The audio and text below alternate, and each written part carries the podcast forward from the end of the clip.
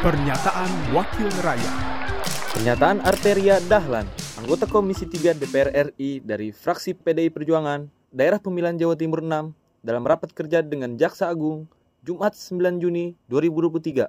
Bicara mengenai program penegakan dan pelayanan hukum. Ini turunnya jauh Pak, hampir setengahnya Pak Jambin ya.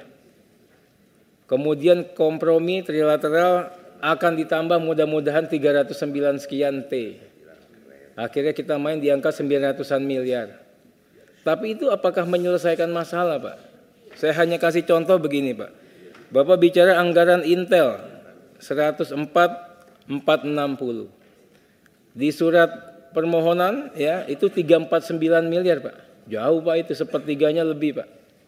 Apalagi kita lagi ada pilkada, pilpres, apa pilpres dan pilek ini Pak. Nah, kemudian pidana umum. Pidana umumnya juga diturunkan. Pitsus 392 naik.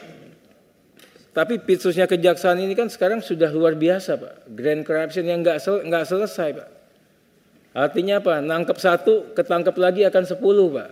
Artinya kerjaan ini makin banyak. Kalau postur anggarannya sedemikian, ini kan namanya masih konservatif, ya. Yang kasihan ini nanti teman-teman kejaksaan, banyak sekali perkara yang tidak dibiayai oleh ayah ibunya. Nanti cari ayah ibu yang lain, kan bahaya ini. Pernyataan Arteria Dahlan, anggota Komisi 3 DPR RI dari fraksi PDI Perjuangan, Daerah Pemilihan Jawa Timur 6, Produksi TV dan Radio Parlemen, Biro Pemberitaan Parlemen, Sekjen DPR RI. Pernyataan Wakil Rakyat